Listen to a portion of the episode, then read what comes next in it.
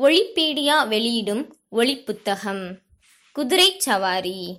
சிறுவர் கதை. ஆசிரியர் குழந்தைக் கவிஞர் அழ வள்ளியப்பா குரல் பாண்டி விக்னேஸ்வரி கணேசன். கணிதவியல் மாணவி அழகப்பா அரசு கலைக்கல்லூரி காரைக்குடி. இம்மின்னுள் வெளியிட உதவிய விக்கி மூலம் தளத்திற்கு நன்றி. மின்னுள் உரிமம். உலகளாவிய பொதுக்கள உரிமம்.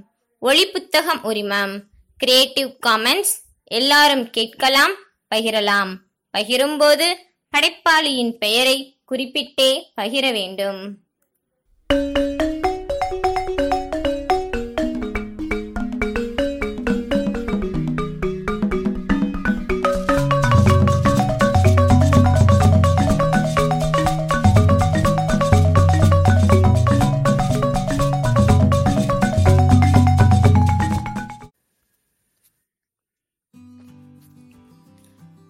சவாரி.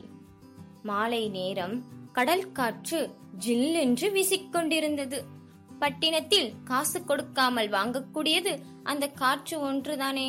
ஆகையால் அதை வாங்குவதற்காக கடற்கரையை நோக்கி வேகமாக நடந்து கொண்டிருந்தான் மோகன். கடற்கரை மணலில் பாதி தூரம் கூட அவன் போகவில்லை. அதற்குள் தூரத்தில் வந்து வந்து கொண்டிருந்த இரண்டு குதிரைகளை அவன் பார்த்து விட்டான் குதிரைகள் இரண்டும் சும்மா வரவில்லை. ஒன்று ஒரு பையனை முதுகில் ஏற்றிக்கொண்டு வந்தது. மற்றொன்று ஒரு பெண்ணை ஏற்றிக்கொண்டு வந்தது. ஜாம் ஜாம் என்று அந்த குதிரைகள் வருவதை கண்டான் மோகன். அப்போது அவனையும் அறியாமல் அவனுக்கு ஒரு மகிழ்ச்சி ஏற்பட்டு விட்டது. உடனே குதிரைகள் வரும் திசையை நோக்கி ஓடினான். சமீபத்தில் வந்ததும் குதிரை மேல் இருப்பவர்கள் யாரென்று நிமிர்ந்து பார்த்தான். அவனுக்கு மிகவும் ஆச்சரியமாக போய்விட்டது. அவர்கள் வேறு யாரும் இல்லை மோகனுடைய வகுப்பில் படிக்கும் கண்ணப்பனும் அவன் தங்கை கமலாவும் தான். அவர்கள் குதிரைகளின் மேல் ஒய்யாரமாக உட்கார்ந்திருந்தார்கள். டே கண்ணா என்று கூப்பிட்டான் மோகன். கண்ணப்பன் திரும்பி கூட பார்க்கவில்லை. டேய் கண்ணா கண்ணா என்று மறுபடியும் கூப்பிட்டான். குதிரை மேல் செல்லும் கண்ணப்பனுக்கு தரை மேல் நிற்கும் மோகனை பற்றி என்ன கவலை? முன்பின் தெரியாதவனைப் போலவே போய்க் கொண்டிருந்தான். ஆனாலும் அதற்காக மோகன் கவலைப்படவில்லை. அவர்கள் எங்கே போகிறார்கள் என்று தெரிந்து கொள்ள ஆசைப்பட்டான். குதிரைகளின் பின்னாலேயே சென்றான். அந்த குதிரைகள் மெதுவாக நடக்கவும் இல்லை. மிக வேகமாக ஓடவும் இல்லை. நடுத்தர வேகத்திலே சென்றன. மோகன் அவற்றை விடாமல் பின்தொடர்ந்தான். குதிரைகள் கடற்கரையில் சிறிது தூரம் சென்றன.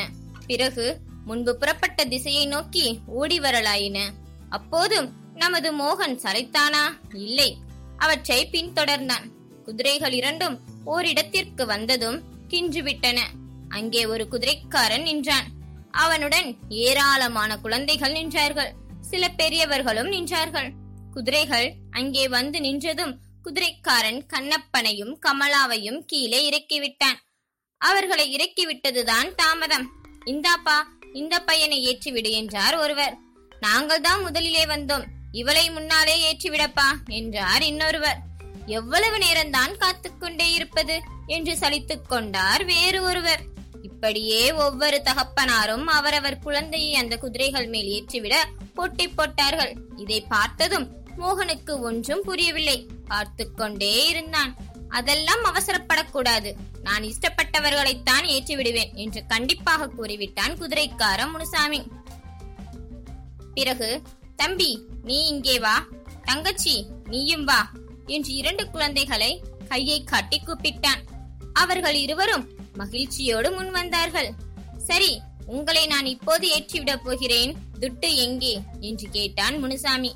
உடனே அந்த பையனுடைய அப்பாவும் பெண்ணினுடைய அப்பாவும் முன்னால் வந்தார்கள். ஒவ்வொருவரும் இருபது காசை எடுத்து முனுசாமியிடம் நீட்டினார்கள். பணத்தை வாங்கி இடுப்பில் செருகிக் கொண்டான் முனுசாமி. பிறகு அந்த பையனையும் பெண்ணையும் தூக்கி குதிரை மேல் வைத்தான். குதிரைகளை தட்டி ஹை! என்றான். உடனே அவை கிளம்பி விட்டன அப்போது அந்த பெண்ணின் அப்பா சீதா கெட்டியை பிடித்துக்கொள் ஜாக்கிரதை என்று எச்சரிக்கை கொடுத்தார். அதெல்லாம் நீங்கள் பயப்படவே வேண்டாம். நம்முடைய குதிரை நல்ல குதிரை. ஆபத்தே வராது என்று தைரியம் கூறினான் முனுசாமி. இவ்வளவு நேரம் நடந்தது எல்லாம் கண்கொட்டாமல் பார்த்து கொண்டிருந்த மோகனுக்கு இப்போதுதான் விஷயம் விளங்கியது. நம்மிடமும் இருபது காசு இருந்தால் என்று எண்ணலானான். ஆனால் அவனிடம் அப்போது ஒரு பைசா கூட கிடையாது. குதிரைகள் குழந்தைகளை ஏற்றி செல்வதையும் திரும்பி வருவதையும் வெகு நேரம் பார்த்து பார்த்து ஏங்கிக் கொண்டே நின்றான். சூரியன் மறைந்து விட்டது கூட அவனுக்கு தெரியவில்லை. மணிக்கூண்டு கடிகாரம் டான் டான் என்று ஏழு தடவைகள் அடித்தது. உடனே முனுசாமி சரி இனிமேல் நாளைக்குத்தான். நாளை நான்கு மணிக்கு வந்தால் குதிரை சவாரி செய்யலாம் என்று அங்கு காத்துக் கொண்டிருந்தவர்களிடம் கூறிவிட்டு குதிரைகள் இரண்டையும் ஓட்டிக்கொண்டு புறப்பட்டான். மோகனுடைய மனம் ஒரு நிலையில் இல்லை. ஒரு தடவையாவது குதிரை சவாரி செய்துவிட வேண்டும். ஆனால் குதிரைக்காரர் சும்மாவா ஏற்றிக் கொள்வார் இருபது காசுக்கு எங்கே போகிறது? என்று ஏதேதோ நினைத்துக் கொண்டே வீடு சென்றான். அன்று இரவு முழுவதும் அவனுக்கு தூக்கமே இல்லை. குதிரைகளை பற்றியே நினைத்துக் கொண்டிருந்தான்? மறுநாள் மாலை சரியாக நான்கு மணிக்கு மோகன் முதல் நாள் குதிரைகளை புறப்பட்ட இடத்துக்கே வந்து சேர்ந்தான். அங்கே முதல் நாளைப் போலவே அநேகர் கூட்டமாக நின்றனர். எல்லோரும் முனுசாமி வரும் திசையையே பார்த்து கொண்டிருந்தார்கள். மோகனும் அந்த பக்கமே கூர்ந்து பார்த்து கொண்டிருந்தான். அதோ குதிரைகள் வந்து விட்டன என்று முதல் முதலில் மோகன் தான் கூறினான். உடனே எல்லா குழந்தைகளும் ஆமாம் ஆமாம் அதோ வருகின்றன என்று சந்தோஷத்துடன் குதித்தார்கள். முனுசாமி குதிரைகளை கொண்டு வந்து அந்த இடத்தில் நிறுத்தினான். அன்றும் முதல் நாளை போலவே பணத்தை வாங்கிக் கொண்டு குழந்தைகளை ஏற்றிவிட்டான். இப்படியே வழக்கமாக நடந்து வந்தது. மோகனும் நாள் தவறாமல் அங்கே வந்து கொண்டிருந்தான். அவன் எப்போதும் முனுசாமியின் பக்கத்திலேயே நிற்பான். முனுசாமி ஏதாவது சொன்னால் மோகனும் அவனுடன் சேர்ந்து கொண்டு பேசுவான். ஒரு நாள் முனுசாமி மடியை அவிழ்த்தான். அதிலிருந்து ஒரு பாக்கை எடுத்து வாயில் போட்டுக் கொண்டான். பிறகு வெற்றிலையை எடுத்தான். அப்புறமும் மடியில் எதையோ தேடினான். காணவில்லை. உடனே ஒருவரை பார்த்து உங்களிடம் சுண்ணாம்பு இருக்குமா? என்று கேட்டான். இல்லையே என்று கையை விரித்தார் அவர். உடனே மோகன் என்ன சுண்ணாம்பு தானே வேண்டும்? இதோ கொண்டு வருகிறேன் என்று சொல்லிவிட்டு வேக வேகமாக ஓடினான். சிறிது தூரத்தில் இருந்த வெற்றிலைப்பாக்கு கடைக்கு சென்றான். கொஞ்சம் சுண்ணாம்பு வாங்கி வந்து முனுசாமியிடம் நீட்டினான்.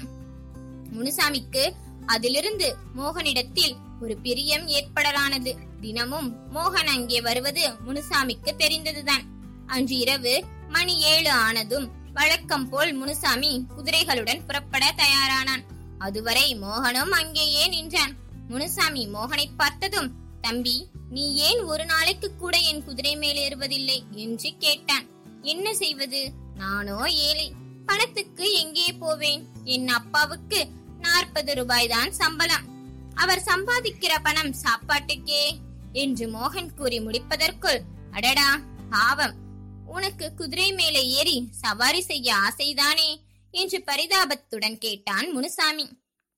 எந்த பையனுக்குத்தான் ஆசை இருக்காது என்றான் மோகன். சரி இப்படி வா என்று மோகனை பிடித்து முனுசாமி அப்படியே தூக்கி ஒரு குதிரை மேல் உட்கார வைத்தான்.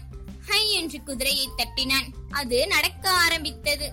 என்ன தம்பி எப்படி இருக்குது குதிரை சவாரி என்று கேட்டுக்கொண்டே முனுசாமி இன்னொரு குதிரையை பிடித்துக்கொண்டு நடந்தான். குஷியா இருக்கிறது என்று பல்லை காட்டியபடி பதில் சொன்னான் மோகன். சிறிது தூரம் சென்றதும் ஏன் தம்பி? உன் வீடு எங்கே இருக்குது? என்று கேட்டான் முனுசாமி. என் வீடு ராமானுஜம் தெருவிலே இருக்குது. அடடே ராமானுஜம் தெருவா?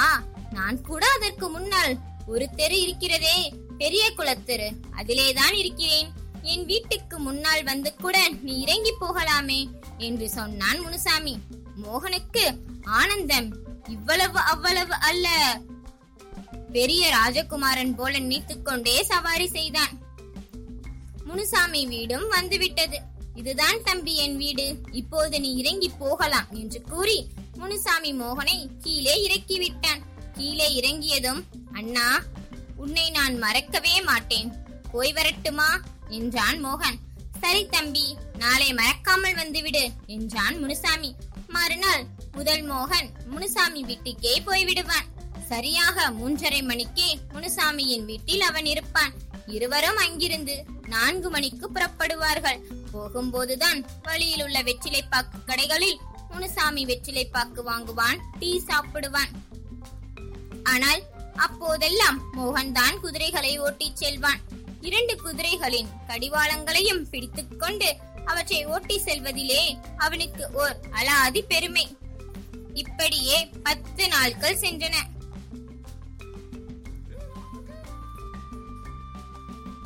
மோகன் தான் தினமும் குதிரைகளை ஓட்டி செல்வதையும் குதிரை சவாரி செய்வதையும் அப்பா அம்மாவிடம் சொல்ல வேண்டும் என்று நினைப்பான். ஆனால் அவர்கள் என்ன சொல்வார்களோ? ஒரு குதிரைக்காரனுடனோ சேர்வது என்று கோபித்துக் கொண்டால் அதனால்தான் மோகன் இதை அவர்களிடம் கூறவில்லை. மறைத்தே வைத்திருந்தான். ஒரு நாள் மாலை சுமார் நான்கு மணி இருக்கும். டக் டக் என்று கதவு தட்டும் சத்தம் கேட்டது. தூங்கிக் கொண்டிருந்த முனுசாமி சத்தம் கேட்டு விழித்தான். உடனே எழுந்து வந்தான். கதவை திறந்தான். எதிரே நின்றது வேறு யாரும் அல்ல நம் மோகன்தான். என்ன அண்ணா மணி நாலு ஆகிறதே. நேரம் தெரியாமல் தூங்கி விட்டாயா என்று சிரித்துக்கொண்டே கேட்டான் மோகன். ஆமாம் தம்பி இரவு சினிமாவுக்கு போயிருந்தேன். அதனால் நல்ல தூக்கம். உன் சத்தம் கேட்ட பிறகுதான் எழுந்தேன். சரி அண்ணா எல்லோரும் கடற்கரையிலே கூட்டமாக நிற்பார்கள். நேரம் அதிகமாகிவிட்டது. ஆமாம் தம்பி நான் முகத்தை கழுவிக்கொண்டு அந்த மூளைக்கடையிலே டீ குடித்துவிட்டு வருகிறேன். நீ குதிரை இரண்டையும் ஓட்டிக்கொண்டு முன்னாலே போ. என்ன சரிதானா? என்றான் முனுசாமி. ஓ அப்படியே என்றான் மகிழ்ச்சியுடன் மோகன். குதிரைகளின் கடிவாளங்களை கையில் பிடித்துக் கொண்டான். ஆனந்தமாக கடற்கரையை நோக்கி குதிரைகள் இரண்டையும் ஓட்டிச் சென்றான். வழியிலே பல தெற்களை கடந்து தான் கடற்கரைக்கு செல்ல வேண்டும். ஒரு தெருவில் நாலைந்து துஷ்ட பையன்கள் நின்று கொண்டிருந்தார்கள். அவர்கள் மோகனையும் குதிரைகளையும் கண்டார்கள். ஒரு சிறு பையன் இரண்டு குதிரைகளை ஓட்டிக்கொண்டு வருவதைக் கண்டு அவர்கள் சந்தோஷப்படவில்லை ஆச்சரியப்படவும் இல்லை. கலாட்டா செய்ய ஆரம்பித்தார்கள். ஆய் ஊ என்று கத்தினார்கள். கை தட்டினார்கள். கற்களை எடுத்து குதிரைகளின் மேல் எறிந்தார்கள். இந்த ரகலையில் குதிரைகள் இரண்டும் வேகமாக ஓட ஆரம்பித்தன. ஓட ஓட அந்த துஷ்ட பையன்களும் விடாமல் விரட்டலானார்கள். மோகனும் மூச்சை பிடித்துக்கொண்டு குதிரைகளை தொடர்ந்து ஓடினான். ஆனாலும் அவனால் அதிக தூரம் ஓட முடியவில்லை. களைத்து விட்டான். கையில் இருந்த கடிவாளங்கள் நழுவி விட்டன. குதிரைகள் இரண்டும் அவனை விட்டு விட்டு ஓடலாயின. ஒவ்வொன்றும் ஒவ்வொரு வீதியில் நுழைந்து ஓடி மறைந்து விட்டன. மோகன் அப்படியே சிலை போல சிறிது நேரம் நின்று விட்டான்.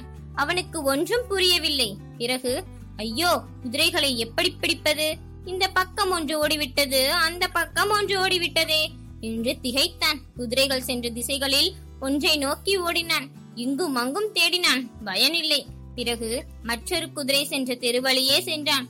அங்கும் தேடி அலைந்தான். குதிரை கிடைக்கவில்லை. வெகு நேரம் தேடினான். இரவும் வந்துவிட்டது. அவனுக்கு என்ன செய்வது என்றே தெரியவில்லை. அழுகை அழுகையாக வந்தது.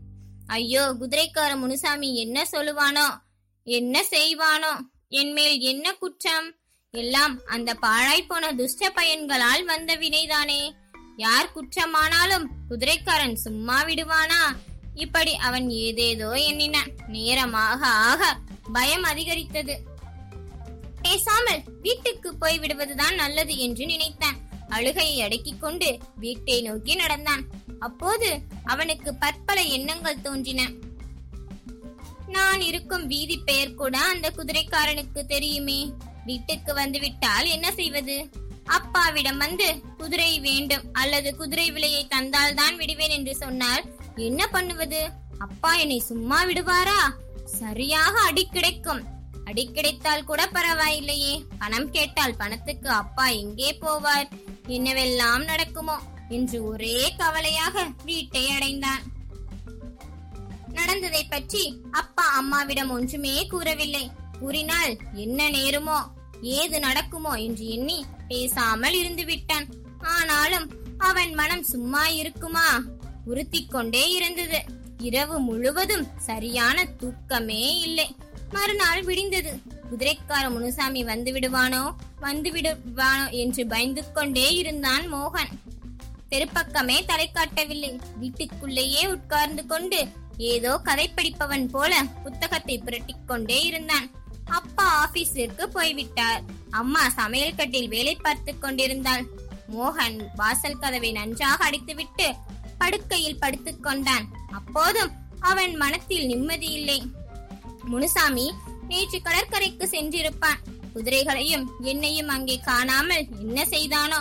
ஒருவேளை வீட்டு எண் தெரியாததால் தான் இன்னும் இங்கு வரவில்லையோ என்று அவன் நினைத்துக் கொண்டிருக்கும் போது டக் டக் என்று கதவு தட்டும் சத்தம் கேட்டது. ஐயோ முனுசாமி வந்து விட்டானே என்று நடுங்கினான் மோகன். பேசாமல் கண்களை இறுக மூடிக்கொண்டு தூங்குகிறவன் போல பாசாங்கு செய்தான். கதவை தட்டும் சத்தம் வர வர அதிகரித்தது. ஆனாலும் மோகன் அசையவில்லை.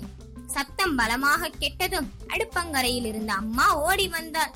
ஏண்டா நீ கதவை திறக்கப்படாதா? சரிதான். தூங்குகிறாயாக்கும் என்று சொல்லிக்கொண்டே கதவின் அருகே சென்றாள் யாரது? என்று கேட்டுக்கொண்டே கதவை திறந்தாள் அப்போது மோகன் மெதுவாக கண்களை திறந்து கதவு பக்கம் பார்த்தான். அங்கே முனுசாமி இல்லை. யாரோ ஒரு பையன் நின்று கொண்டிருந்தான். இவன் யாராக இருக்கும் என்று மோகன் யோசிப்பதற்குள் அம்மா நான் ராமச்சந்திரன் செட்டிக்கடையிலிருந்து வருகிறேன். கடைப்பாக்கியை இந்த மாசம் பிறந்தவுடனே தருவதாக சொன்னீர்களாம். இன்னும் தந்தபடி தரவில்லை. எங்கள் முதலாளி கண்டிப்பாக கேட்டு வாங்கி வரச் சொன்னார் என்று மளமளவென்று கூறி முடித்தான் அந்த பையன்.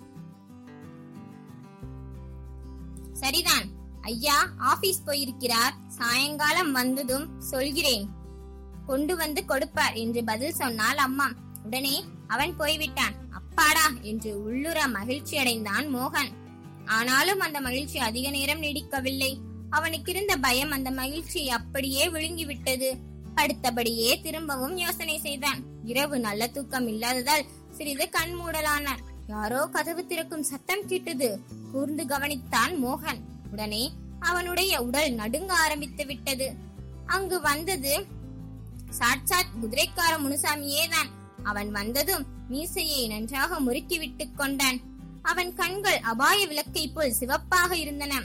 ஐயா மோகன் என்கிற பையன் இங்குதானே இருக்கிறான்? என்று அதிகாரத்துடன் கேட்டான் அவன். ஆமாம்.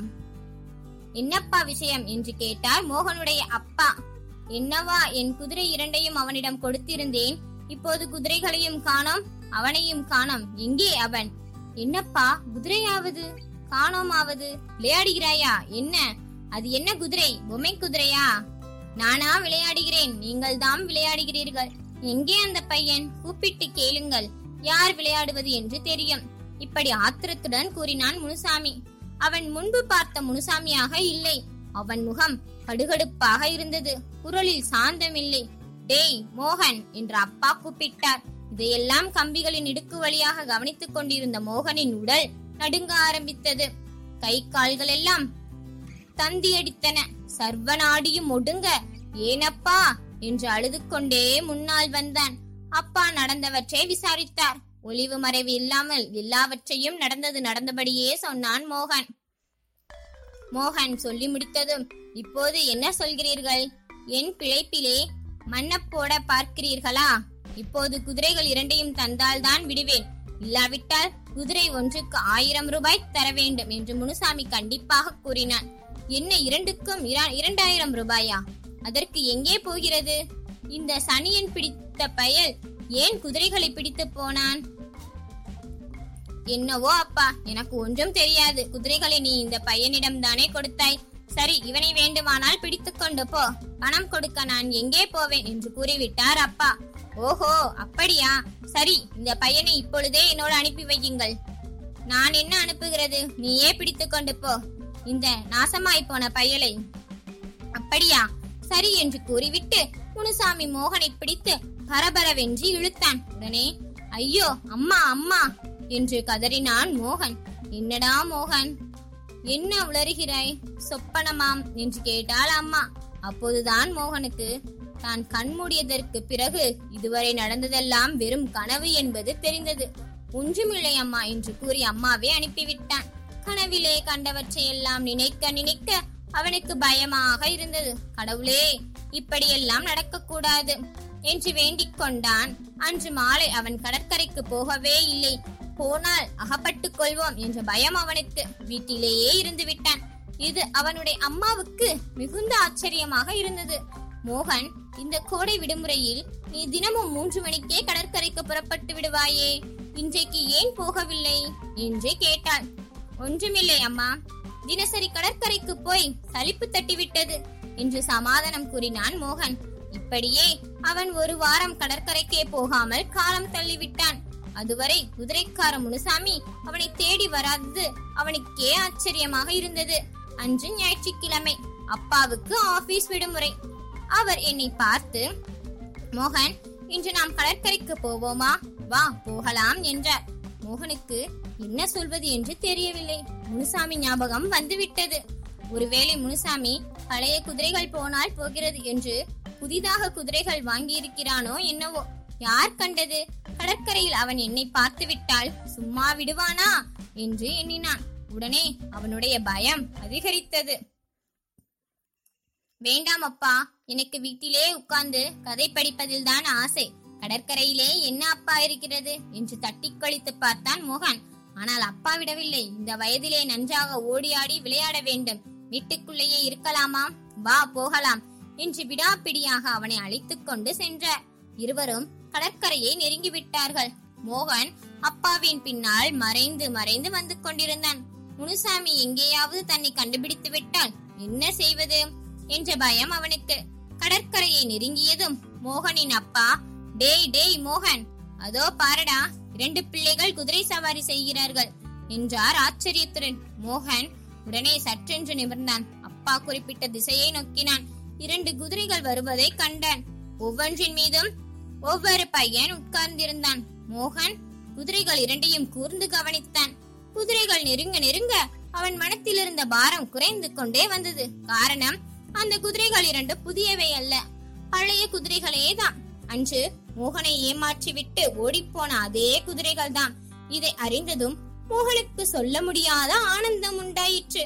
சரி முனுசாமி எப்படியோ குதிரைகளை கண்டுபிடித்து விட்டான். இனிமேல் பயம் இல்லை அப்பாவிடம் இனி அவன் பணம் கேட்க மாட்டான் என்று ஆறுதல் அடைந்தான். ஆனால் திடீரென்று திரும்பவும் ஒரு எண்ணம் தோன்றியது. ஆமாம் குதிரைகளை முனுசாமி எப்படி கண்டுபிடித்தானோ எவ்வளவு கஷ்டப்பட்டு அவற்றை பிடித்து வந்தானோ. இப்போது என்னை கண்டால் அவன் என்ன பண்ணுவானோ? கோபம் கொண்டு சண்டைக்கு வந்து விட்டால் என்ன செய்வது? குதிரைகளை தேடி பிடிக்க அவன் எவ்வளவு செலவு செய்தானோ அதையாவது கேட்கதானே செய்வான் என்றெல்லாம் நினைத்துக் கொண்டே நடக்கும்போது மோகன் நீயும் இந்த மாதிரி குதிரை சவாரி செய்ய வேண்டாமா? உனக்கு ஆசையாக இல்லையா? என்று கேட்டார் அப்பா. ஆமாப்பா ஆசை இருந்தால் சும்மா சவாரி செய்ய முடியுமா? ஆசை கொடுத்தால் தான் சவாரி பண்ணலாமா? அந்த குதிரைக்காரன் இருபது காசு கொடுத்தால் தான் குதிரை மேலே ஏற்றி விடுவான். இல்லாவிட்டால் நம்மை திரும்பி கூட பார்க்க மாட்டான். அப்பா இருபது காசு தானே? சரி வா இன்றைக்கு எப்படியாவது உன்னை குதிரை மேல் ஏற்றிவிட வேண்டும் என்று கூறிக்கொண்டே அவனை அழைத்துச் சென்றார். மோகனுக்கு தர்ம சங்கடமாகிவிட்டது. ஆனாலும் அவன் சும்மா இருக்கவில்லை. வேண்டாம் அப்பா போயும் போயும் இந்த குதிரை சவாரிக்கா இருபது காசு கொடுப்பது? இந்த பணம் இருந்தால் வீட்டுக்கு ஏதாவது ஜாமான் வாங்கலாமே.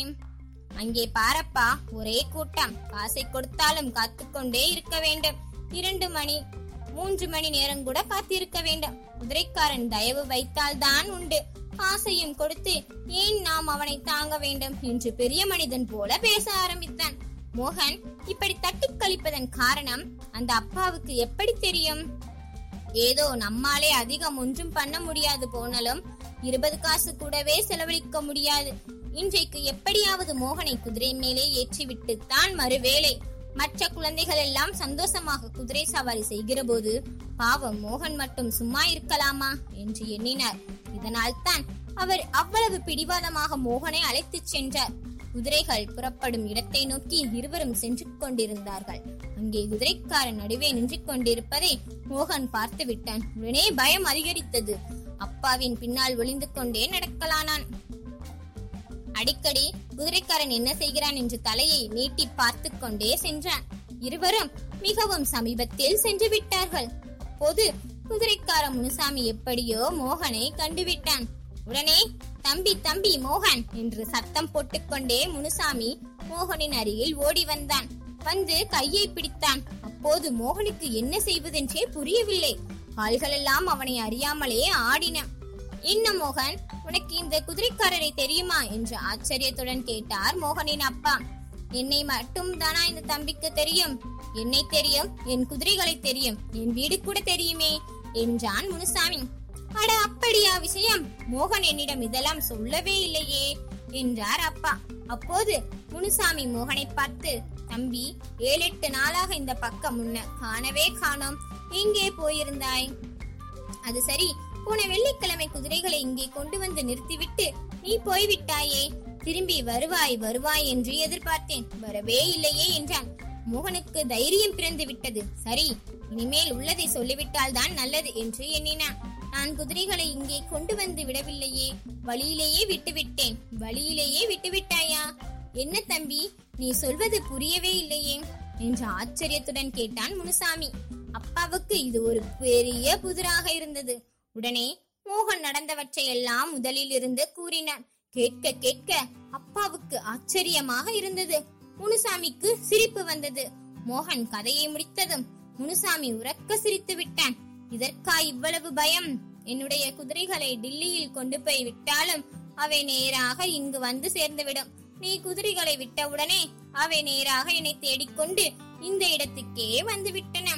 என்ன? இங்கே காணாததால் வழக்கமாக நிற்கும் இடத்திலே என்னை எதிர்பார்த்து கொண்டே நின்றன. நான் வந்ததும் குதிரைகளை பார்த்தேன். ஆனால் உன்னை காணோம். எங்கேயாவது போயிருப்பாய் என்று நினைத்தேன். இதுதானா விஷயம்? நன்றாகத்தான் பயந்தாய் என்றான். முனுசாமி சிரித்துக் கொண்டே. இவ்வளவு நேரம் இந்த கதையை கேட்டுக்கொண்டிருந்த அப்பாவுக்கும் சிரிப்பு தான் வந்தது. உடனே அவன் மோகன் இதனால் தான் நீ வீட்டுக்குள்ளேயே இருந்தாயா? கடற்கரைக்கு தினமும் போய் சலித்து விட்டதாம் காசை கொடுத்து குதிரை சவாரி செய்ய வேண்டாமாம். அடடே பயத்தில் எப்படி எப்படியெல்லாம் சாமர்த்தியமாக புழுகியிருக்கிறாய்?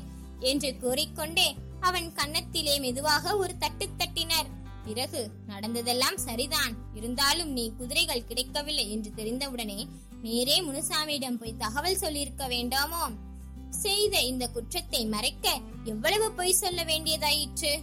நல்ல வேளை குதிரைகள் கிடைத்து விட்டன இனிமேல் இந்த மாதிரி செய்யாதே. என்ன சரிதானா?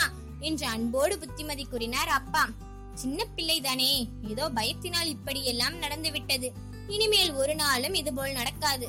என்ன மோகன்? அப்படித்தானே? என்று கூறிக்கொண்டே மோகனை அப்படியே அலாக்காக தூக்கினான் முனுசாமி. பக்கத்தில் நின்ற குதிரை மேல் உட்கார வைத்தான். அப்போது இந்தாப்பா முனுசாமி இருபது காசு சவாரி கட்டணம் என்று இருபத்து காசு நாணயத்தை முனுசாமியிடம் நீட்டினார் மோகனின் அப்பா. துட்டா? எதற்காக? மோகனுக்கா நான் பணம் வாங்குவது நன்றா இருக்கிறது என் தங்க கட்டி மோகனுக்கா நான் பணம் வாங்குவது என்று முனுசாமி கூறிவிட்டு ஹை நம்முடைய ராஜா மேலே உட்கார்ந்திருக்கிறார்.